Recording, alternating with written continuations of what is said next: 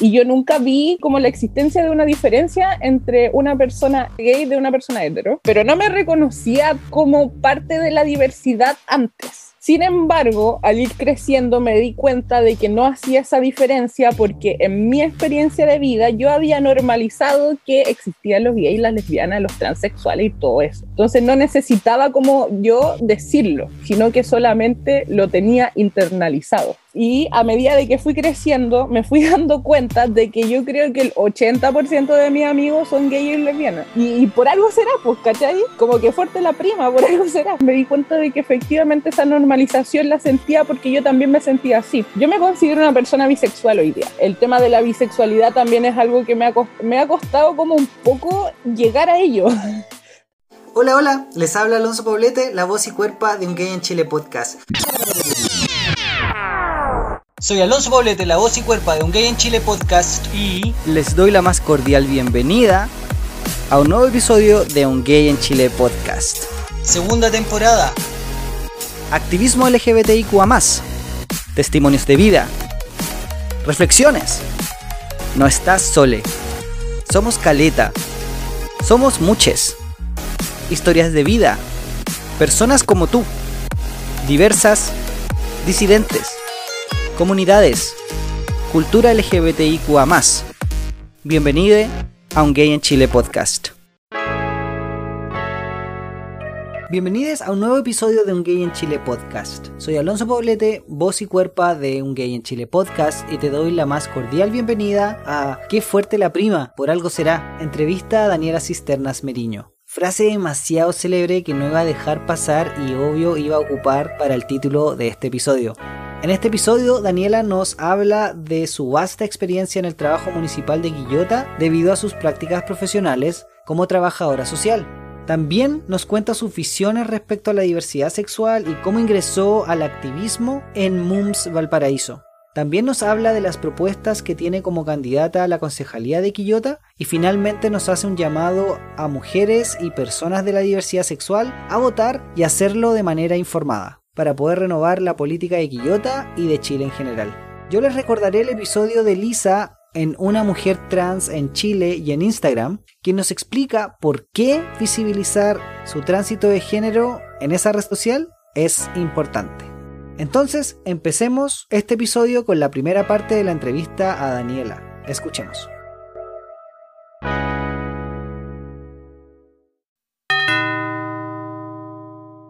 Hola, hola. El día de hoy, como siempre, les tengo una excelente invitada. Mujer cis, feminista, comunista, trabajadora social, 25 años, nacida y criada en Quillota, secretaria regional de Juventudes Quinta Cordillera y candidata a la concejalía por Quillota. Bienvenida a Un Gay en Chile, Daniela Cisternas Meriño. ¿Cómo estás? Olis, bien, ¿y tú? Bien, bien, también. Ahí yo te di una breve introducción de quién eres tú, pero las personas que quieren conocer a la persona, a Daniela, ¿quién es Daniela? ¿Quién soy yo? Soy una mujer, soy una hija, ¿ya? Yo vivo todavía mis 25 años con mi mamá, las dos, así como la típica vida de madre e hija que han tenido que salir adelante por sí mismas, que le agradezco mucho también todo el trabajo, dedicación y cariño que le ha puesto esta mujer a mi vida, porque gracias a ella también estoy aquí. Estudié en un colegio particular subvencionado que no tenía las mejores condiciones ni administrativas ni físicas como institucionalmente hablando ¿cierto? La infraestructura nos cambiaban de repente cuando yo iba en cuarto medio, no sé, por el profesor de biología cinco veces en un mes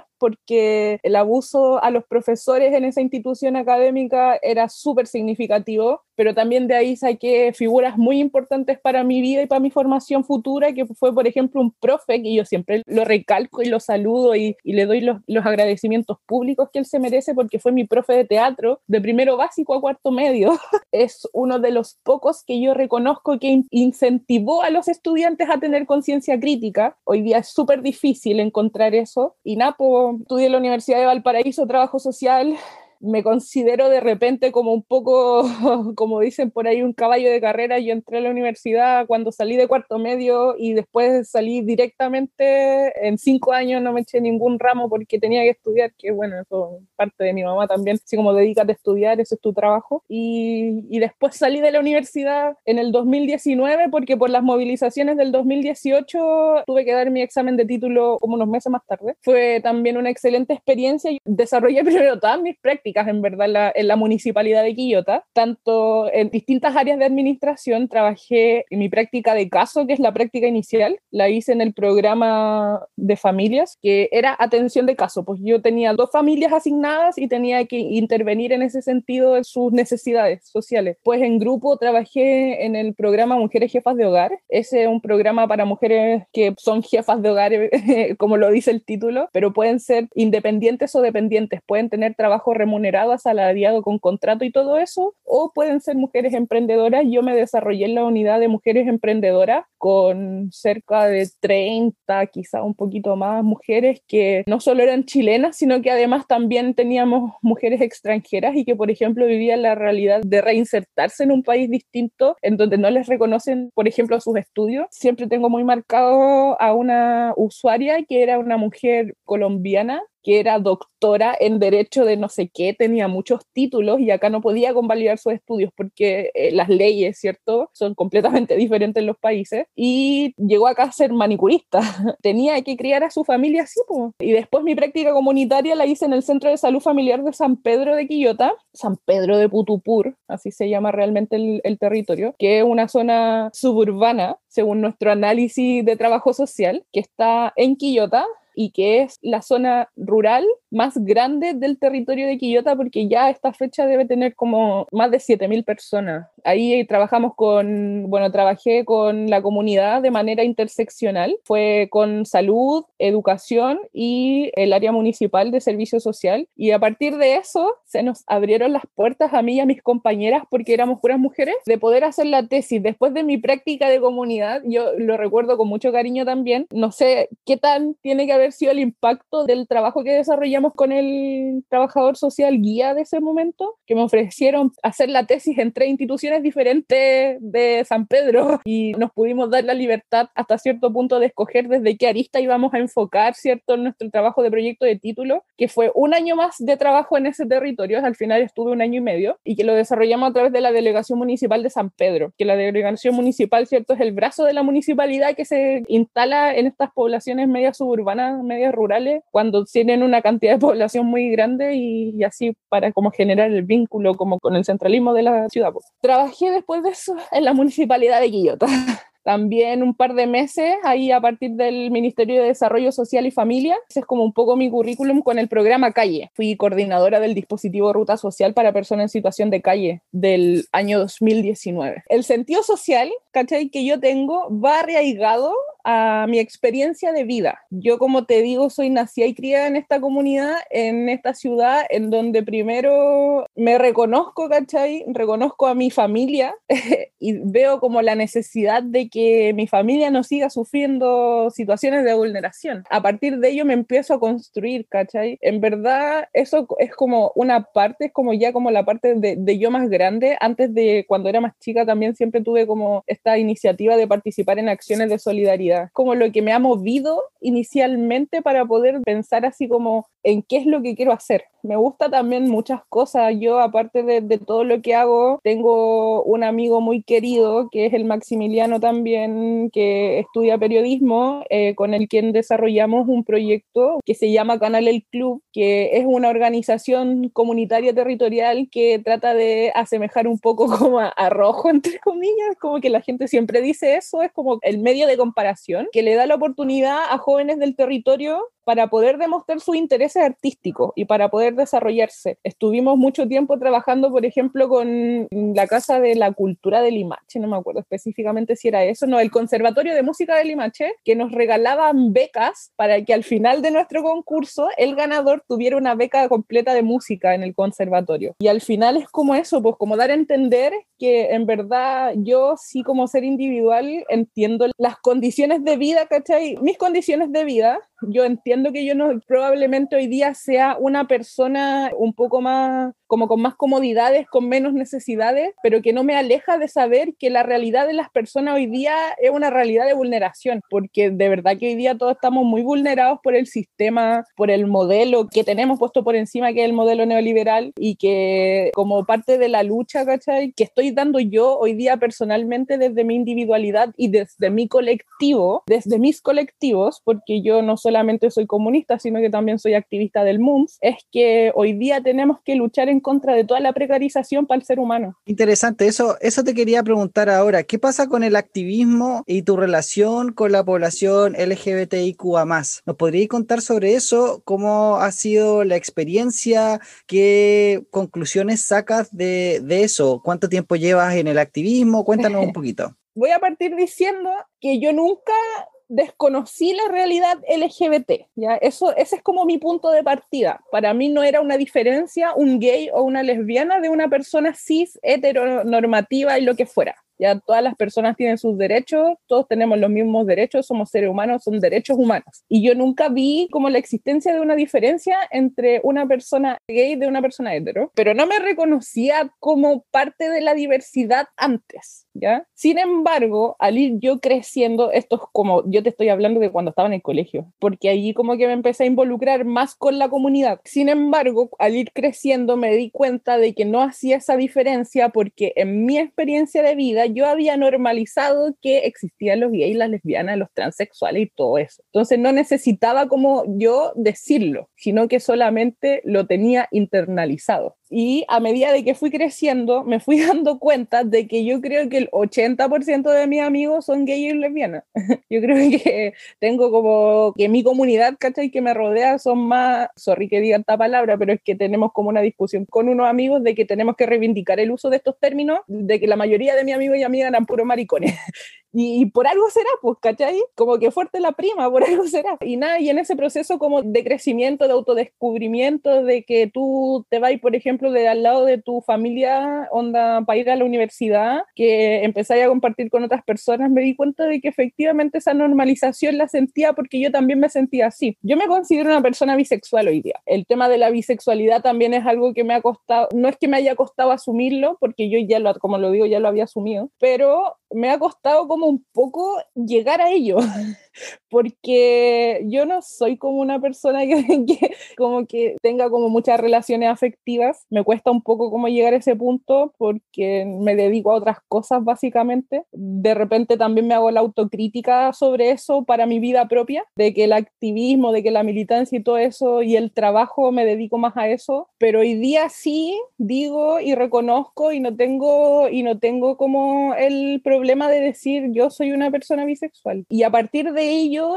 me he rodeado de personas que me han ayudado como en verdad a seguir entendiendo que, que está bien, pues, ¿cachai? Y que así como yo, así como, como que hoy día en el activismo mi principal objetivo es como ayudar a la gente de que así como yo lo pude normalizar tan fácilmente, otras personas también puedan hacerlo y no sufran los ejercicios de la discriminación. Y como que por ahí va, ¿cachai? Estoy muy a favor de que las personas puedan vivir sus derechos como les corresponden, porque por algo son derechos, y estoy a disposición también de poder abrir oportunidades para que la gente que se sienta discriminada pueda no sentirse discriminada. Y a raíz de eso llega como mi decisión de ser activista en una organización propiamente tal. Yo conocí al MUMS mucho tiempo atrás, pero no me decidí a ingresar al MUMS hasta que me sentí preparada para hacerlo. Y hoy día estoy ahí, pues. Y desde esa trinchera, por ejemplo, he podido trabajar con compañeras trans, bueno, compañeros gays, que es como que en verdad dentro de mi grupo de amigos que te decía que casi el 80% son maricones, yo creo que el 80% de ese grupo son hombres gays eh, cis. por la visibilización también. Entonces, para poder decirle a las personas que el derecho a la diferencia está bien. pues. Oye, Dani, yo he visto tus campañas y tu campaña igual tiene harto el uso del arco iris, está en el mensaje de tu campaña. ¿Cómo ha sido la recepción en general de las personas de Quillota cuando tú estás quizás entregando los volantes o estás haciendo el puerta a puerta o te invitan a conversatorio? ¿Es un tema recurrente que te preguntan o que hables? ¿Cuál es la recepción? Sí, yo tengo puesto el arco y todo eso. Mi propuesta de campaña está dirigida no solamente a la diversidad sino que también a las mujeres, al feminismo. Quillota es una comuna que es demasiado conservadora. Nuestro alcalde es de C, lleva siendo el alcalde 28 años, es el único alcalde que ha tenido esta comuna desde el retorno a la democracia, que me parece que es algo súper erróneo, porque al final eso limita las oportunidades de crecimiento, porque en 28 años una mirada diferente podría haberle dado oportunidades diferentes a la comuna. Sin embargo, hoy día tenemos un enfoque de políticas públicas territoriales locales focalizado a un grupo en específico, admitiendo abiertamente que están dirigidos a ese grupo específico porque son la mayor población votante y por lo tanto van a mantener su interés ahí. Y ahí como que te va a decir un poco cuál es la lógica de la conducción política que quieren darle al territorio. Al final es como mantener a la gente que vota por mí feliz para que sigan votando por mí. Sin embargo, habemos otras personas que tenemos otras necesidades y que no nos vemos tan beneficiados con este tipo de administración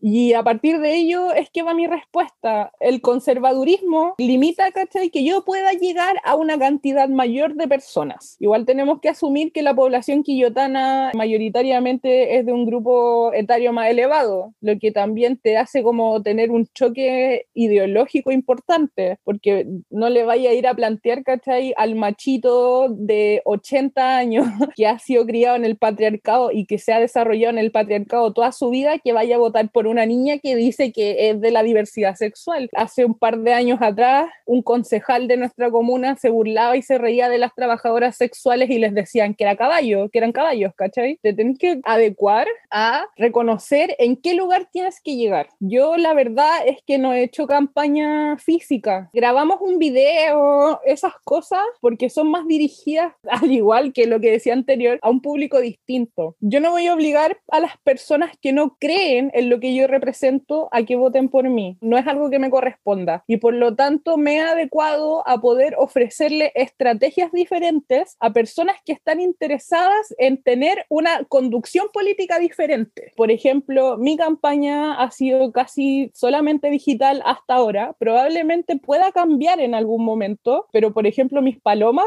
son palomas digitales. Yo busco fotos de Quillota, pego mis palomas arriba y las publico en las redes sociales. Igual has tenido una buena recepción porque al final la gente busca eso, busca innovación. Y a partir de ello también he logrado un poco transgredir la barrera, ¿cierto? Esta ideológica y etaria, por decirlo de alguna manera, que te relataba anteriormente, para poder tener una mayor cercanía con las personas. Hoy día la gente igual agradece este tipo de acciones, por ejemplo, la no instalación de palomas en la calle que generan residuos de plástico, al final terminan siendo solo basura, los flyers que terminan botados en cualquier parte y en verdad la gente ni siquiera los lee que es verdad, la gente ni siquiera lo lee, y tratar como de hacer redes po, a nivel digital, porque al final, por ejemplo, yo, ¿cachai? Como, como persona individual, para poder como hacerme propaganda, puedo llegar, por ejemplo, ya a todas las compas que tienen entre 18 y, no sé, 30 años, pero esas compas que tienen entre 18 y 30 años tienen familia, entonces esas familias son como el soporte, ¿cachai? Y la red, y a partir de eso es que este trabajo y esta candidatura es como un proyecto colectivo, porque finalmente yo le hago entender a las personas que tienen que también poner de su disposición para poder permitir que personas hagan cambios en la política. Entonces, no es solo mi responsabilidad, ¿cachai? Yo hoy día soy, yo soy una herramienta para que las ideas de las personas lleguen a la administración pública. Y eso es tarea de todos, pues, ¿cachai? Es mi tarea ponerme a disposición, es mi tarea ofrecerte a ti una alternativa de cambio y si tú tienes la intención de poder proponer un cambio también para esta comuna y te interesan los valores y las cosas que yo estoy proponiendo, ayúdame a difundir para que se pueda extender la, la llama, ¿cierto?, que queremos prender en esta ciudad. Oye, Dani, y respecto al análisis, tú nos contaste que trabajaste harto tiempo en la municipalidad, en distintas áreas de la municipalidad de Quillota. ¿Cuáles ves tú son las cosas urgentes? ¿Cuál es tu diagnóstico respecto a las cosas que necesitan una mejora, un cambio, que necesitan ser trabajadas? Mira, yo creo que primero, para que podamos hacer cambios como más estructurales, necesitamos pensar en la necesidad de paridad. No paridad como un mero hecho de solo porque sí, no solo porque sí, sino que porque tenemos que darnos cuenta de que la representatividad es diferente, de que las formas de trabajar son diferentes y por lo tanto ampliamos, ¿cierto?, la capacidad de poder tener posturas distintas y de poder enfrentar opiniones. Es muy importante hoy día que las mujeres lleguen al Consejo Municipal. Yo digo paridad, mujeres al Consejo, el reconocimiento y la no discriminación de las personas LGBT, inclusión para las personas en situación de discapacidad.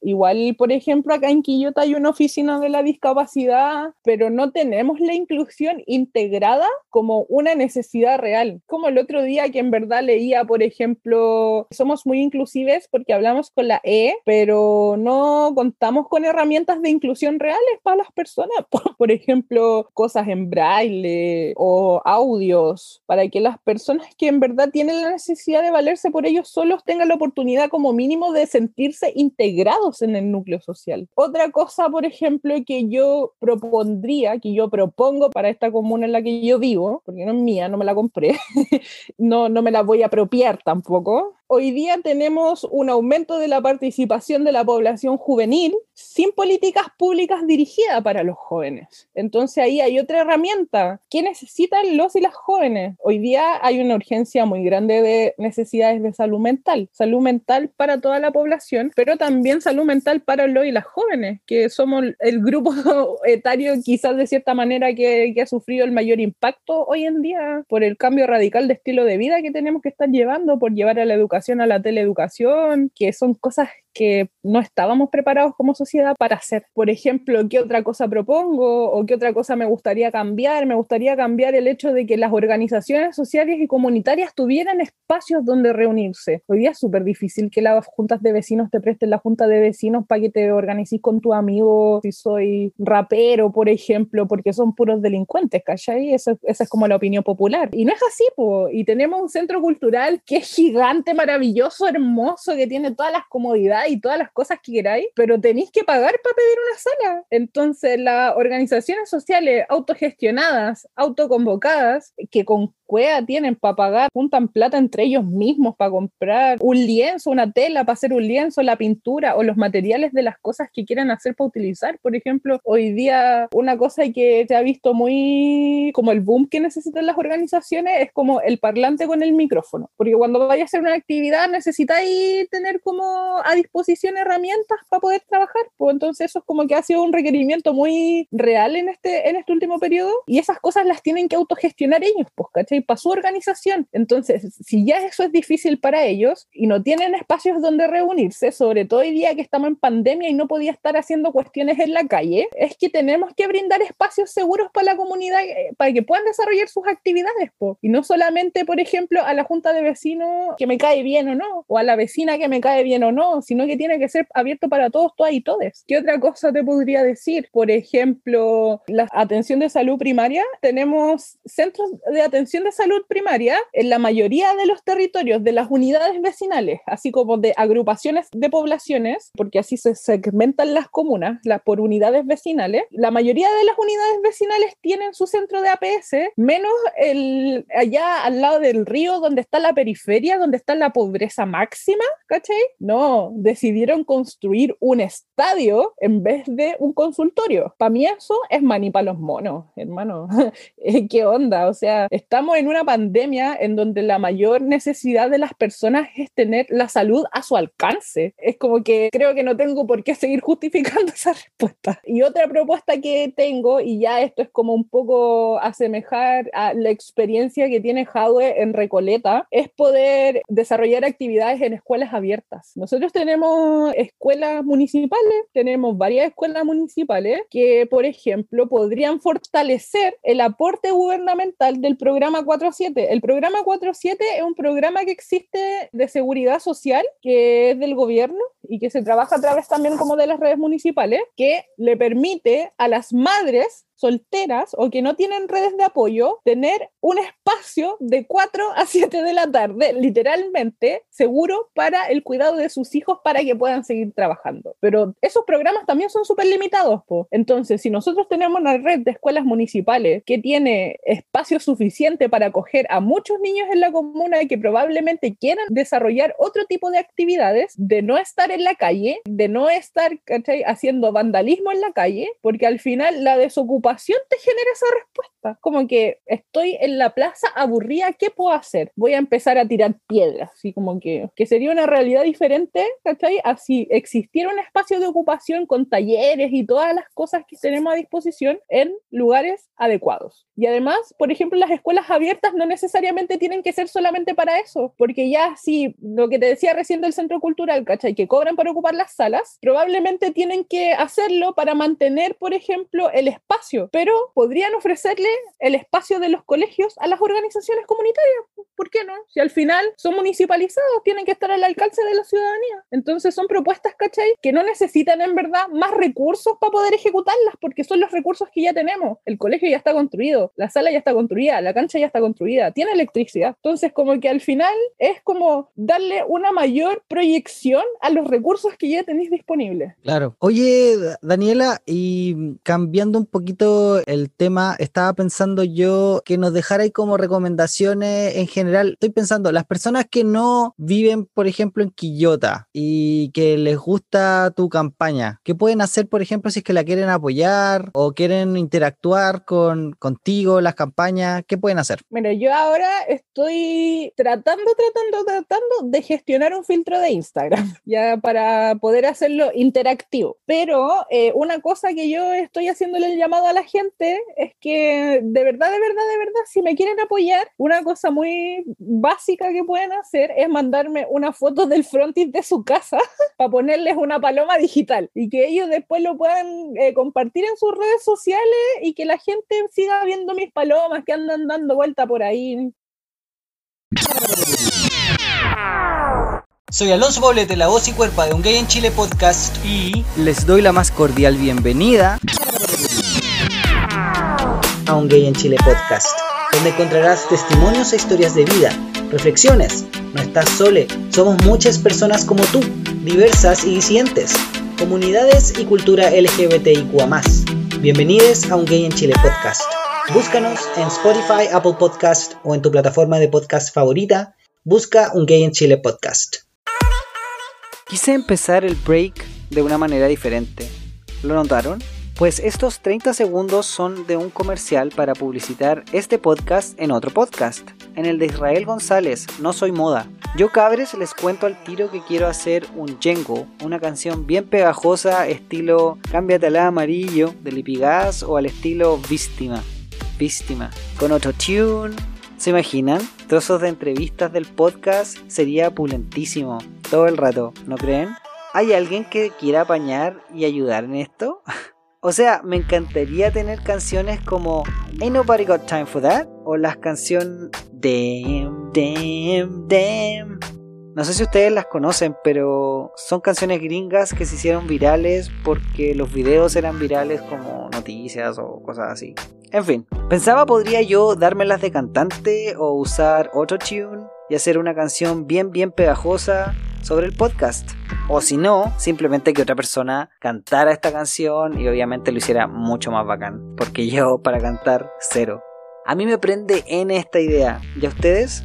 Este proyecto anotadísimo para la tercera temporada. Y también pensaba otra forma de publicitar este podcast.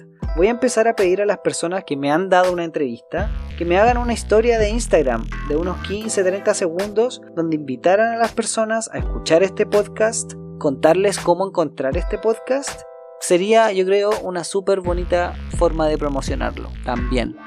Ahora pensando en las palabras de Daniela, es muy interesante saber que ella en su campaña contiene un arco iris. Además, su vivencia como activista de MUMS Valparaíso le ha aportado mucho a su crecimiento como persona y poder trabajar desde cerca con otros compañeros LGBTIQA. También encuentro muy bacán el hecho de usar palomas digitales y lo que significan simbólicamente. Estar presente en lugares icónicos de la comuna de Quillota sin la necesidad de ensuciar o afectar espacios. Además, es importante recordar que la población votante en esta y otras comunas son personas más mayores y que es cierto también saber que este mensaje no llegará, por supuesto, a todo el mundo, pero sí a esas personas que tu proyecto e ideas les hace sentido. Creo este podcast es igual. No espero llegar a toda la población. O sea, no me imagino personas heterosis normadas en el patriarcado mayores escuchando este podcast. Tampoco creo que toda la población LGTBIQA quiera recibir estos mensajes. Sé que muchas personas no van a escuchar estas entrevistas porque no les interesa el activismo o a la política la encuentran fome o algo que no se discute o se escucha en un podcast. Al igual que Daniela, quiero llegar sí a la mayor cantidad de personas, personas que sí se interesan en este podcast y poder brindarles un momento de reflexión, de empatía, un momento crítico respecto a nuestros deseos, vivencias y sueños. ¿Qué queremos en general? respecto a nuestras comunidades, sean LGBTIQA sean activistas o no. Para mí sigue siendo muy importante que este podcast sea un espacio de reflexión y no pensar que solo nosotros tenemos la verdad absoluta o nosotros tenemos las respuestas. Entender de dónde vienen estas conclusiones, cómo llegar a ciertos conocimientos o pensamientos, conocer más, si este podcast te mueve a leer más, a investigar, a averiguar cosas, a preguntar o buscar más información, creo el objetivo se ha cumplido. Recuerda que somos muchos, diversos y diferentes entre sí. ¿Me ayudas a llegar a más personas compartiendo este episodio? Muchas gracias. Ahora volviendo a la primera temporada de este podcast, el año pasado Elisa, de la cuenta Buscando a Elisa en Instagram, nos contaba su viaje de descubrimiento y autoafirmación, junto con explicarnos las razones de querer visibilizar su transición y su vida y detalles relevantes en Instagram. Últimamente estuvo compartiendo a través de su perfil más detalles sobre su tránsito que no se pueden perder. Pero para que sepan, han pasado grandes cosas últimamente en la vida de Lisa. Ella también fue muy buena onda y pasamos un muy buen rato conversando. Fue la primera trans binaria a quien entrevisté. Espero se animen a escuchar la entrevista a Elisa en Una Mujer Trans en Chile y en Instagram, entrevista a Elisa. Escuchémosla un ratito.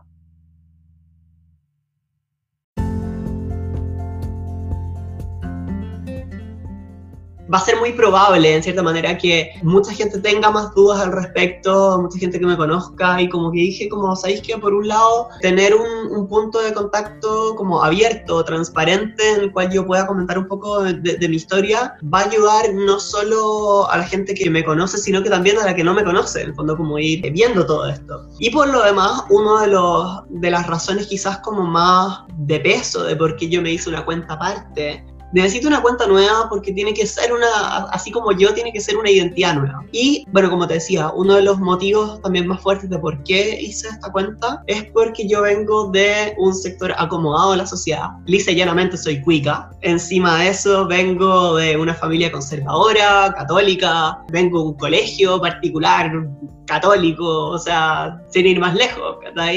Y yo dije como, esto muchas veces se termina viviendo en esta sociedad de mierda, por así decirlo, esta sociedad cuica, se termina viviendo muchos estos temas, se como tabú, se como desgracia, oye, te enteraste que se separaron, oye, te enteraste que eres gay, te enteraste que o sea, con decirte que una vez hablando en, la mesa con, con, mi familia, de repente se habló de una persona que de hecho es amiga mía, que en el fondo hizo su tránsito y mi mamá me decía como, no, a mí no me importa que mi hijo me salga gay, pero me muero si es que me sale trans. Así que bueno, la señora escupió al cielo, finalmente Juan se transformó en Elisa, así que como pecas pagas. Y, nada, aquí estamos, eh, un año después, dándole. Y no sé, siento que a través de esa cuenta de Instagram como que agarré un montón de seguridad conmigo misma. No sé, te podría hablar mucho de como de la experiencia misma tener la cuenta. Más allá de, de lo que sale en el fondo hacia afuera, es como lo que me vuelve a mí misma. Y sí, obviamente de repente una tiene sus fotos sexy y una las quiere mostrar, ¿cachai? Pero dije como, no quiero que esto pierda el foco, quiero que el tema sea la visibilidad el tema trans, quiero que sea una cosa quizás más propia, más cercana, más, más desde la vivencia, más de qué es lo que pienso y siento, más de lo que quiero mostrar en fotos nomás. ¿Sabéis que es súper choro como descubrir que a través de, del fondo, yo pensé que esto iba a ser como, no sé, que iba a ser un tema de likes, que iba a ser un tema de como chanteo, no sé, porque, porque paréntesis, mucha gente de mi colegio se enteró después de este tema gracias al tema de Instagram, cuando alguien vio una foto y empezaron a comentar y me empezaron a hablar y me empezaron a escribir y me dijeron como, o sea, a ver, mucha gente me escribió de mi colegio, gente que no veía hace mucho tiempo y era como, buena, ¿cómo estás? ¿Qué onda? ¿Qué, qué cuático esto? ¿Qué valiente? Entonces primero, claro, la gente que me conocía hace mucho tiempo, que yo no veía hace mucho tiempo, fue como una instancia como de reconexión. Más allá de eso, bueno, la página empezó a sumar y a sumar gente y de repente de nada, como que empezaba a hablar gente que yo no conocía y yo como que, puta, yo no soy una receptora de likes nomás. No me interesa eso, ¿no? En general yo siempre digo, por ejemplo, yo no uso hashtags porque no me interesa. Porque quiero que se me reconozca por, por quién soy y por cómo soy más que por en el fondo por mi actividad de Instagram, que para mí es una lata. Bueno, he hecho muy buenas amistades a través de esta página, y otra cosa que a mí sí me gustó, que me costó creerme un poco el cuento, era cuando me decían como, es que te siento tan cercana y te siento como tan genuina, tan tú. Las personas trans venimos en todas las formas, colores, sabores, da lo mismo que atai, que en verdad es como, como que no puedes llegar y encasillar a una persona. Y ese sentido como poder conocer ayuda un poco a abrir la mente.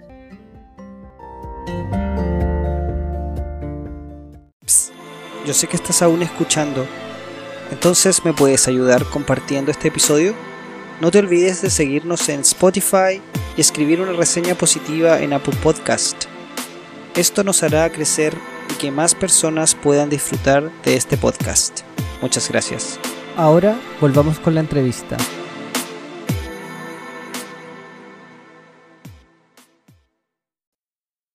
Yo ahora las voy a seguir llevando a todas partes. De hecho, el otro día las llevé a San Pedro, a la plaza de San Pedro de Putupur, que te decía, en la plaza de Quillota. Puse una arriba de la cúpula, que era gigante, con la intención de que toda la gente la viera. Y eso es como lo que más puedo ofrecer. Yo sé que la gente busca innovación, ganas de tener como una perspectiva diferente. Y en verdad, ¿sabéis qué? Yo creo que el alcance de las redes sociales ha tenido cosas positivas, negativas, pero creo que hoy día, en función de las condiciones en las que nos encontramos, las condiciones las condiciones sociales, sanitarias y todo es como a lo que hay que acogerse. A pesar de que sea muy impersonal, ya igual a mí me molesta un poco eso, a mí me gustaría, por ejemplo, poder salir a la puerta de la vecina y decirle, mire, yo esto es lo que yo le ofrezco, conózcame, no quiero que crea que soy una parecida porque siempre he estado aquí, no quiero que se entere tampoco de lo que estoy haciendo a través de una foto, ¿cachai? Pero es lo que hay, es lo que vamos a seguir haciendo, así que yo invito a las personas a primero seguirme en mis redes sociales, sociales. Mi Instagram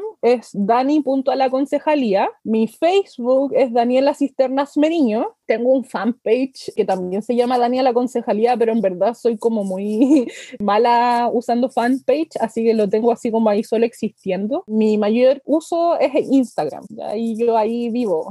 Eh, ahí como que ustedes pueden ver todo lo que yo hago. Bacán. Oye, Dani, ¿y recomendaciones? ¿Qué nos sugerirías para leer, para ver o para escuchar? libros, revistas, películas, series documentales o programas de radio, podcast, YouTube, etcétera mi uso de internet que no uso para hacer campaña en ver como cosas que me puedan despegar un poco de la realidad porque al final igual uno necesita como generar una barrera cierto hasta cierto punto. Pero tengo unos libros que uno es George. George es un libro que escribió un gringo que se trata de un niño preescolar ¿ya? De cinco años que es trans, que se reconoce como trans, pero no sabe que se está reconociendo como trans. Para él es como el sentido natural de descubrir lo que quiere hacer, de las cosas que le gustan, de cómo se ve a él mismo y, por ejemplo, de cómo a través de la mirada de un niño o una niña puedes entender que la transexualidad o que la diversidad sexual no es algo que uno escoja, sino algo con lo que uno nace. Entonces es súper interesante pensar que de repente nosotros cuestionamos, ¿cierto?, la capacidad de los niños, niñas y niñas de saber decidir qué es lo que quieren o qué es lo que son, cuando en verdad, si es que nosotros lo viéramos, ¿cachai?, reflejado desde la mirada de nuestra infancia, sería un poco diferente. Así que dejo este, George, eh, yo lo tengo, lo compré, es un libro, yo tengo el libro físico, me imagino que debe estar en PDF en internet, deben haber reseñas también súper buenas por ahí y la la portada, pero por la parte de adentro dice, George cree que jamás podrá decirle a nadie que en realidad es una chica. Un día, su profesora anuncia que la clase va a representar una obra de teatro y George desea con todas sus fuerzas el papel de la protagonista, Charlotte, pero su profesora le dice que ni siquiera puede hacer la prueba para el papel porque es un niño. Con la ayuda de Kelly, su mejor amiga, George idea un plan, no solo para poder ser Charlotte en la obra, sino que para que todo el mundo sepa de una vez por todas quién es ella en realidad. Así que les dejo este libro como invitación a reconocer la cuerpos trans, ¿cierto? Como sujetos de derecho. Tenemos muchas compañeras que han sido violentadas e invisibilizadas por la realidad de ser mujeres o hombres trans. Sepamos entender que la identidad de género se vive desde siempre, no se decide y que podamos apoyar a las personas que se encuentran también buscando su propia identidad, ¿ya? Y tengo otro más. Este, el otro es El chico de las estrellas que es de un joven español que como que relata su historia de vida. Este es como un autobiográfico. Me gusta mucho este libro del, del chico de las estrellas por la forma en la que está escrito, porque como que tiene como distintos tipos de texto incluido adentro y porque es súper cercano, como súper personal, es como básicamente casi un diario de vida al menos desde mi punto de vista. Relata una realidad súper fuerte de la que vivió este chico que es Chris Puello, yo los eh, seguí en un momento en redes sociales porque soy muy fanática de los youtubers. sigo a muchos youtubers, muchos youtubers españoles también. Y sabéis que es muy gracioso, pero todos los youtubers que veo son puros maricones también. Así que no sé, ahí, ahí está como, como mi recomendación. Y no se me ocurre, en verdad, nada más. Yo creo que está bien con eso. Vayan a leer. Ahora yo estoy leyendo otro libro que se trata de otra cosa, que se llama Pan, Trabajo y no sé qué, no me acuerdo, está por ahí, que es la historia de Chile, de los movimientos sociales, desde 1970 a 1990. Y ahí como que relata un poco la transición histórica que vivió el país previo a la dictadura, en la dictadura, saliendo de la dictadura, pero desde la lógica de la organización popular de las bases, que son básicamente los trabajadores, las trabajadoras y los pobladores, pobladoras, la gente de la periferia, la gente pobre, que al final nos demuestra, ¿cachai? Y que es como un sentido de algo que tenemos que internalizar hoy, por favor, que hoy día la lógica de la organización va a ser lo que nos va a permitir salir de esta situación horrible política en la que estamos, porque lamentablemente, y digo lamentablemente porque verdaderamente lo lamento, Piñera hoy día es presidente por culpa de nosotros, por culpa de que las personas no fueron a votar porque en la elección presidencial del 2017 solamente votó el 48% de la población que estaba inscrita a nivel nacional en el padrón. Eso quiere decir que ni siquiera fue representativa y menos considerando que a Piñera solo lo eligió el 37% de ese 48%. O sea que sigue siendo una población terriblemente reducida. Por eso la democracia hoy día no es participativa, por eso no tenemos gobiernos representativos y hoy día nuestra misión es cambiar esa lógica, ¿ya? Cambiar esa lógica para que por último, ¿cachai? Más adelante, personas como yo que se están disponiendo a hacer la batalla electoral hoy día puedan plantear la necesidad de volver a tener educación cívica en los establecimientos educacionales de manera obligatoria, que nos va a permitir que entendamos por qué estos procesos son tan importantes. Por ejemplo,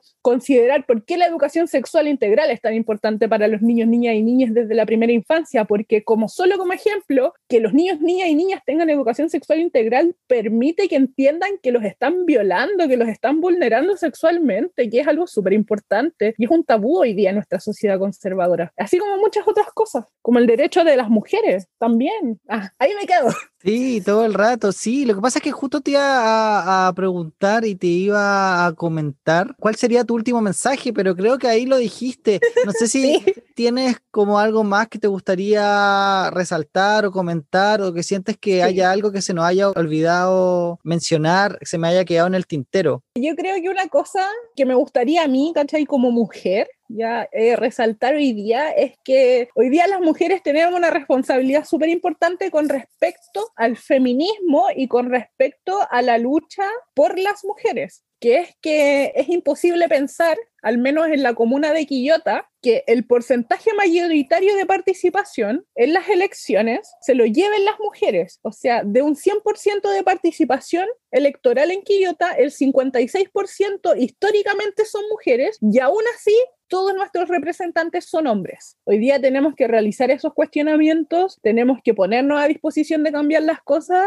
y que hoy día, por ejemplo, acá en nuestro territorio es una zona roja de violencia de género y violencia hacia las diversidades y disidencias sexuales, sigamos manteniendo estas lógicas, porque finalmente estamos manifestándonos contra algo y no luchando para cambiarlo realmente. Así que ese es mi llamado a participar, ¿ya? Mi llamado es siempre a participar y a potenciar la organización territorial, a organizar a las bases, a organizarse en sus juntas de vecinos. Hoy día las juntas de vecinos de la mayoría de las poblaciones son solamente adultos mayores y los adultos mayores tienen que empezar a pasar el mando. Necesitamos jóvenes que se hagan responsables de, de los territorios, de la democracia, de la política. Quería darte las gracias también por darme la oportunidad de despilfarrar toda esta información en este espacio, porque en verdad hace falta deshegemonizar los medios de comunicación. Ya las grandes empresas se llevan la mayoría de la capacidad de difusión de la información que tenemos hoy día en nuestra sociedad y lo acomodan a sus propias necesidades. Hoy día nosotros tenemos que plantear que nuestras necesidades también son necesidades del país y no solamente de algunas personas. Tenemos que terminar con las brechas de la desigualdad de clases, tenemos que terminar con la desigualdad salarial, tenemos que terminar con la incapacidad de organizarnos y al final ahí radica todo. No es posible, por ejemplo, que la derecha siempre nos gane porque ellos, a pesar de que se odian entre ellos, igual se cuadran y se organizan entre todos para quedar en el mando. Y las izquierdas, ¿cachai? Las pequeñas izquierdas que siempre hemos sido los grupos minoritarios, los grupos reducidos, nos peleemos entre nosotros por cosas terriblemente banales, porque uno no estaba de acuerdo con el otro por la forma en que dijo las cosas y se supone que al final somos todos de izquierda y todos buscamos lo mismo. Me gustaría recordar que en la unidad popular, el triunfo de Allende, que mucha gente puede criticar, pero que también trajo muchas cosas buenas para el país, por ejemplo,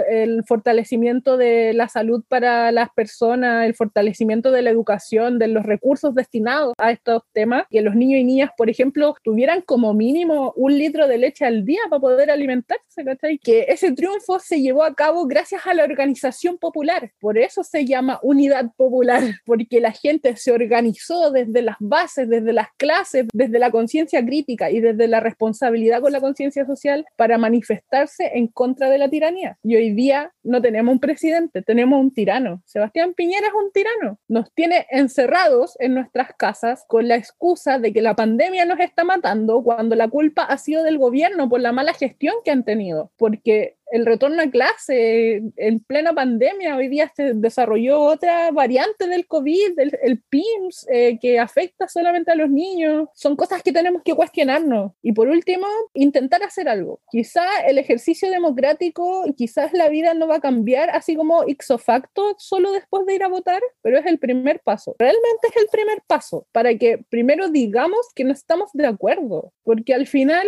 ¿qué sacamos, cachai, con hoy día criticar terriblemente brígido a Sebastián Piñera, que no estamos de acuerdo con él, pero ¿de qué vale si en la pequeña cantidad de personas que participaron en la elección fue la mayoría, ¿cachai? Entonces, a pesar de que no sea representativo para las personas que votaron, sí fue representativo, porque sí fue la mayoría. Por eso nosotros tenemos que estar ahí, por eso nosotros tenemos que estar a la vanguardia de las luchas sociales. Súper, Dani. Sí, todo el rato estoy pensando que es súper importante que participemos de este proceso, de que nos informemos, de que sepamos mm. quiénes son las personas que quieren representarnos, ¿cachai? Conocerles. Es súper importante hacer este cambio, siento yo, de paradigma y un cambio también cívico, siento yo, del pensar. Pero ahí es cuando me vienen como ciertas dudas, siento yo, y yo digo como realmente, ¿será que son las mismas personas las que están haciendo activismo, las que se están manifestando, las que tienen esta conciencia? Entonces siento yo que ahí algo que tú hacías en la campaña tuya es súper importante, que es llevar este mensaje y transmitirlo a las otras personas, transmitirlo a tu mm. familia, transmitirlo a tus amigos ¿cachai? A las otras personas que quizás están como súper desmarcadas, personas que están desinformadas, que quizás no tienen suficientes herramientas para poder desmitificar ciertas cosas, porque es cierto que hay un sentimiento y que todavía está de decir son los mismos de siempre, pero es que tú estás en un partido político, entonces tú al final caes en los mismos vicios, es, vas a perpetuar lo mismo, ¿cachai? Como que para qué voy a ir a votar si al final al otro día también tengo que trabajar, va a seguir esto igual. ya, pucha, eso es lo que más me da risa, porque obvio, o sea, obvio que tenés que ir a trabajar mañana. Nadie te dice que no tenés que ir a trabajar, todos tenemos que trabajar. Onda, sorry, pero al final, si es que yo llego a ganar la elección, la concejalía va a ser mi trabajo, mi trabajo, no mi hobby. Y por lo tanto, ahí también se ven reflejadas como otras críticas que hace la gente en función de la desinformación. Yo por eso digo, infórmese. Por último, si no quiere votar por mí, no vote por mí, pero vaya a votar, infórmese, vaya a decir lo que a usted le molesta. Es como el TikTok que hice el otro día, que hice un TikTok el otro día que decía así como, así que estáis chato de todos los políticos, anda a votar entonces, po. Como haz tu parte. Y quería como corregir una cosa, eh, o sea, no corregir, pero darte como mi opinión con respecto a lo que tú dijiste recién sobre las personas que nos quieren representar. No, yo no quiero representarlos a todos. Yo quiero ser una herramienta que está a disposición para llevar sus voces al cambio social. Y con respecto al tema de los políticos, como que me he enfrascado en el debate, ¿cachai? De que sí, de que todos los políticos son igual y la cuestión de los partidos políticos. Pero ¿sabéis cuál es la importancia de los partidos políticos? Y yo creo que esta cosa es algo como que la gente no logra dimensionar. Es que cuando tú estás confiando en el proyecto de un partido, ¿cachai? Cuando tú estás confiando en mí, no estás confiando en mí como sujeto individual, estás confiando en mí como un sujeto de una conciencia colectiva, porque yo tengo una ideología que está compartida por miles de otras personas que están en este país. Entonces tú vayas a tener la conciencia y la claridad de que lo que yo planteo acá en Quillota va a ser lo mismo que plantea el comunista en Punta Arena y lo mismo que plantea el comunista en los Andes y en San Felipe, ¿cachai? Y en Arica. Y te da como la claridad de que no estás votando por una persona que puede hacer lo que ella quiera, porque al final esa es la diferencia. Yo llevo la voz de las personas que discuten la política ¿cachai? Que se toma decisiones desde las bases, desde el núcleo como más fundamental de la sociedad. Nosotros lo analizamos, lo discutimos, buscamos la mejor salida, la mejor respuesta para que pueda ser efectivo para la mayoría de las personas y de que nuestros planteamientos sean igual de coherentes aquí como en todas las otras comunas del país, porque todas las personas tienen las mismas necesidades manifestadas de formas diferentes. Y ahí está la diferencia. Por eso yo personalmente confío en un partido político y además además, como adicional a eso, como tú decías al principio, yo hoy día soy la secretaria política regional de las Juventudes Comunistas del Quinta Cordillera. Esto es la organización intermedia de las juventudes comunistas que abarca desde Marga Marga hasta la provincia de Petorca y Aconcagua, que están como paralelas esas dos, entonces por eso lo digo así. La provincia de Petorca, la provincia de Quillota, la de Marga Marga, Quillota, Petorca, Aconcagua, todos esos territorios son 24 comunas en donde nosotros estamos articulándonos para poder establecer que tenemos que luchar, ¿cachai? Que tenemos que cambiar las cosas. Entonces, esa es la diferencia, pues, es como la masividad, la transversalidad, la seguridad de que tú no estás confiando en un sujeto individual que el día de mañana puede darse vuelta y, pensar que ya no está de acuerdo con lo que pensaba ayer y cambiar completamente. Yo no puedo hacer eso, porque yo no me estoy representando a mí, yo estoy representando un colectivo. Esa es la diferencia. Entonces, por eso yo hoy día confío en el partido político. No confío ciegamente, ¿cachai? De que todas las personas que están aquí sí o sí tienen que ser buenas. Pero nosotros en conjunto construimos una idea de un país mejor, una idea de una comuna mejor. Y nos vamos a articular entre todos, social, comunitaria y territorialmente,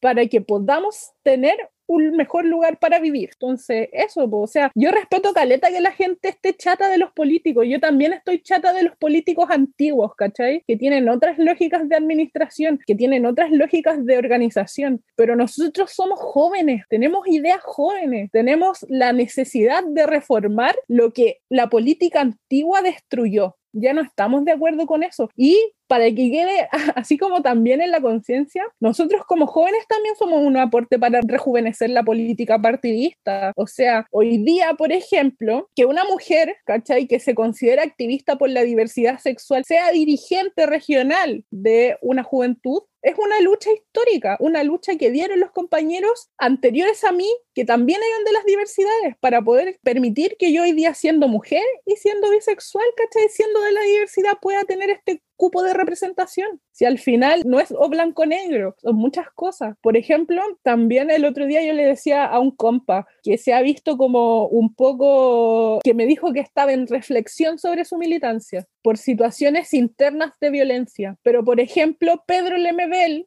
histórico, activista por los derechos, ¿cierto?, de la diversidad, siendo mejor amigo de la Gladys Marín, uno de los mejores amigos de toda la vida de la Gladys Marín, nunca pudo militar en el Partido Comunista siendo que se consideraba comunista porque el patriarcado no se lo permitía. Y hoy día, por ejemplo, nuestro partido en Arica tiene una compañera activista trans del MUMS que es candidata a concejala. Entonces, efectivamente, la política que hoy día nosotros estamos desarrollando no es la política que existía hace 20 años atrás. Y eso también es algo que hay que considerar. Sí, pues súper importante lo que estáis hablando, o sea, como pensar en que la misma participación que estamos pidiendo y que estamos exigiendo, tenemos que hacerla también, o sea, participar en todos los espacios y los partidos políticos es un espacio súper importante donde hay que participar y reformarlos desde dentro. Sí, eso es hay que cambiarlo desde adentro. Así como yo hoy día quiero llegar al Consejo Municipal para poder mejorar la administración desde adentro.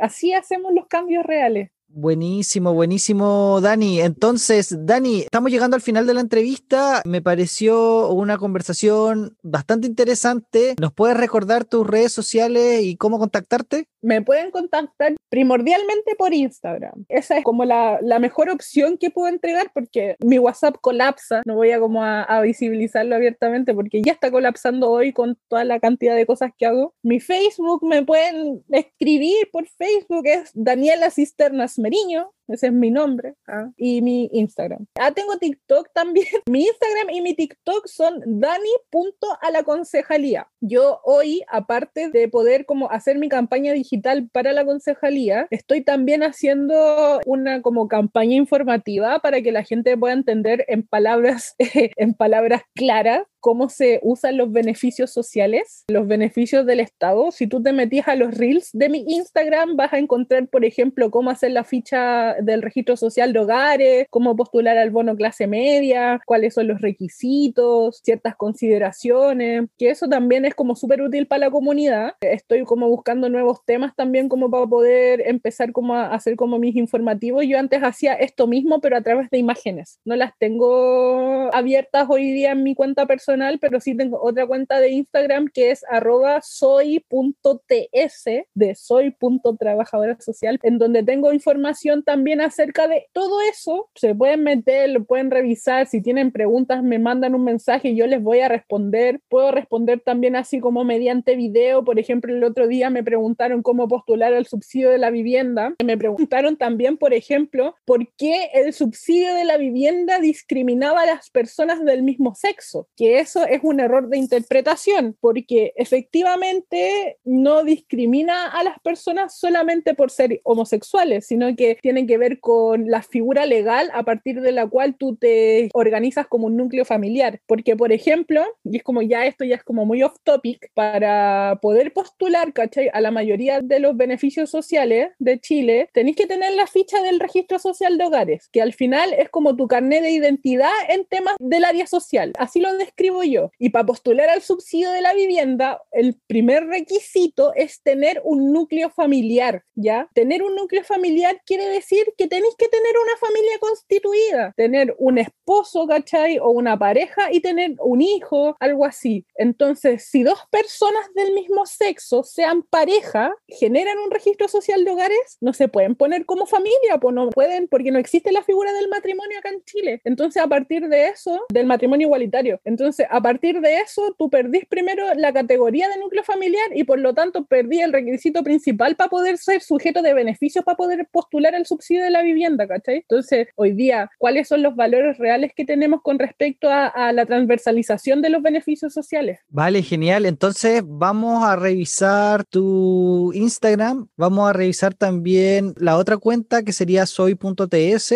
Dani, quiero agradecer la conversación que tuvimos, quiero agradecer que hayas querido compartirnos un poquito de ti y para las personas que te quieran conocer ya saben cómo hacerlo. Lo importante acá es mostrar que somos somos bastante diversos, somos caleta y que estamos acá en este pedacito de tierra haciendo cosas bastante interesantes y para que sepan que habemos caleta. Cabres, eso ha sido la entrevista del día de hoy. Dani, muchísimas gracias. Muchas gracias a ti, Igual. Ah, la pasé súper bien. De verdad que de verdad, de verdad, de verdad que la pasé súper bien. Qué rico. de verdad, muchas gracias. Gracias a ti por haber confiado acá en este proyecto, por haber confiado en nosotros y espero que ustedes que nos están escuchando hayan disfrutado de esta conversación. Nos estamos escuchando entonces, Dani. Cuídate, que estés muy bien. Chao, chao.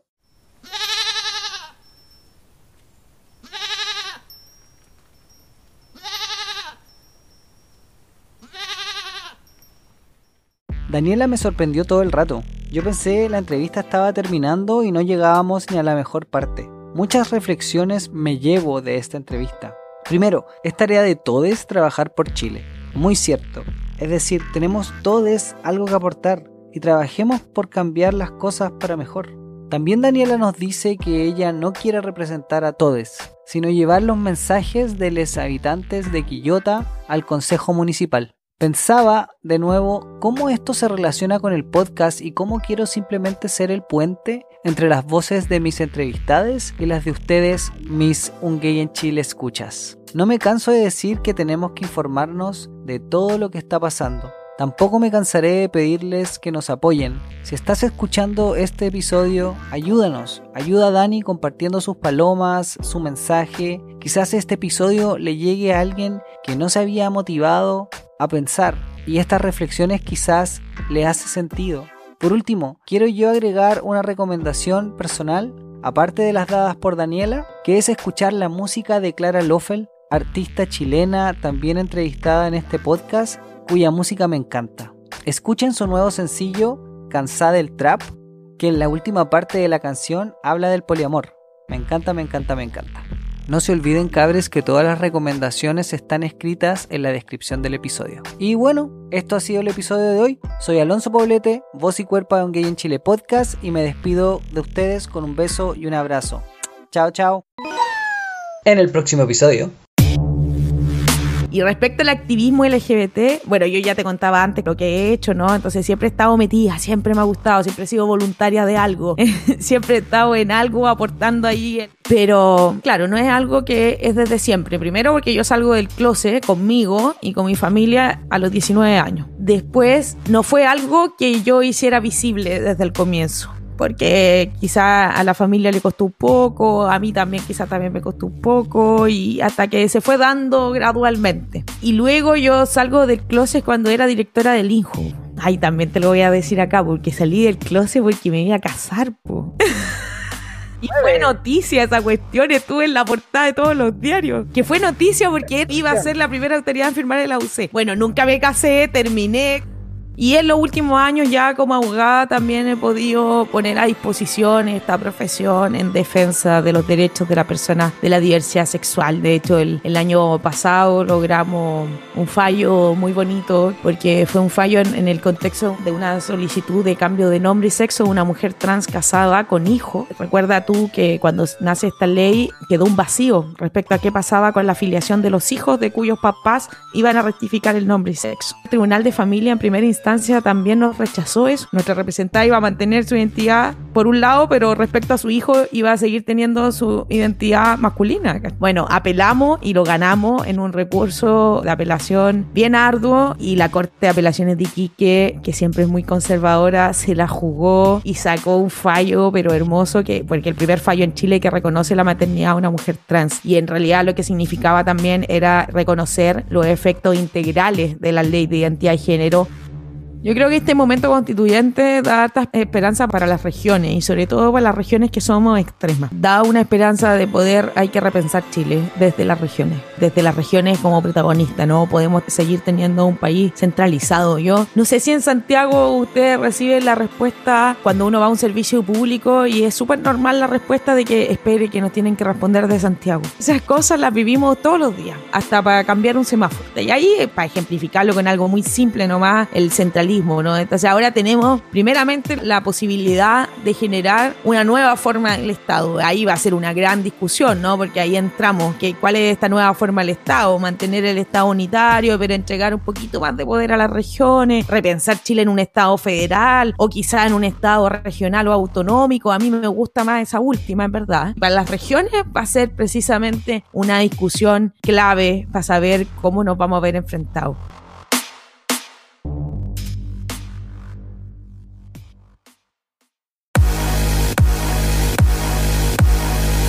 ¿Qué te pareció este episodio? ¿Te gustó? Entonces por favor compártelo y dale una crítica positiva en Apple Podcast. Síguenos en Spotify y si quieres ser parte del equipo Un Gay en Chile Podcast o darme una entrevista o participar y colaborar, como tú quieras, sígueme en Instagram, Un Gay en Chile Podcast, Facebook, Un Gay en Chile Podcast, Twitter y TikTok. Nos estamos escuchando. Besos. Chao, chao.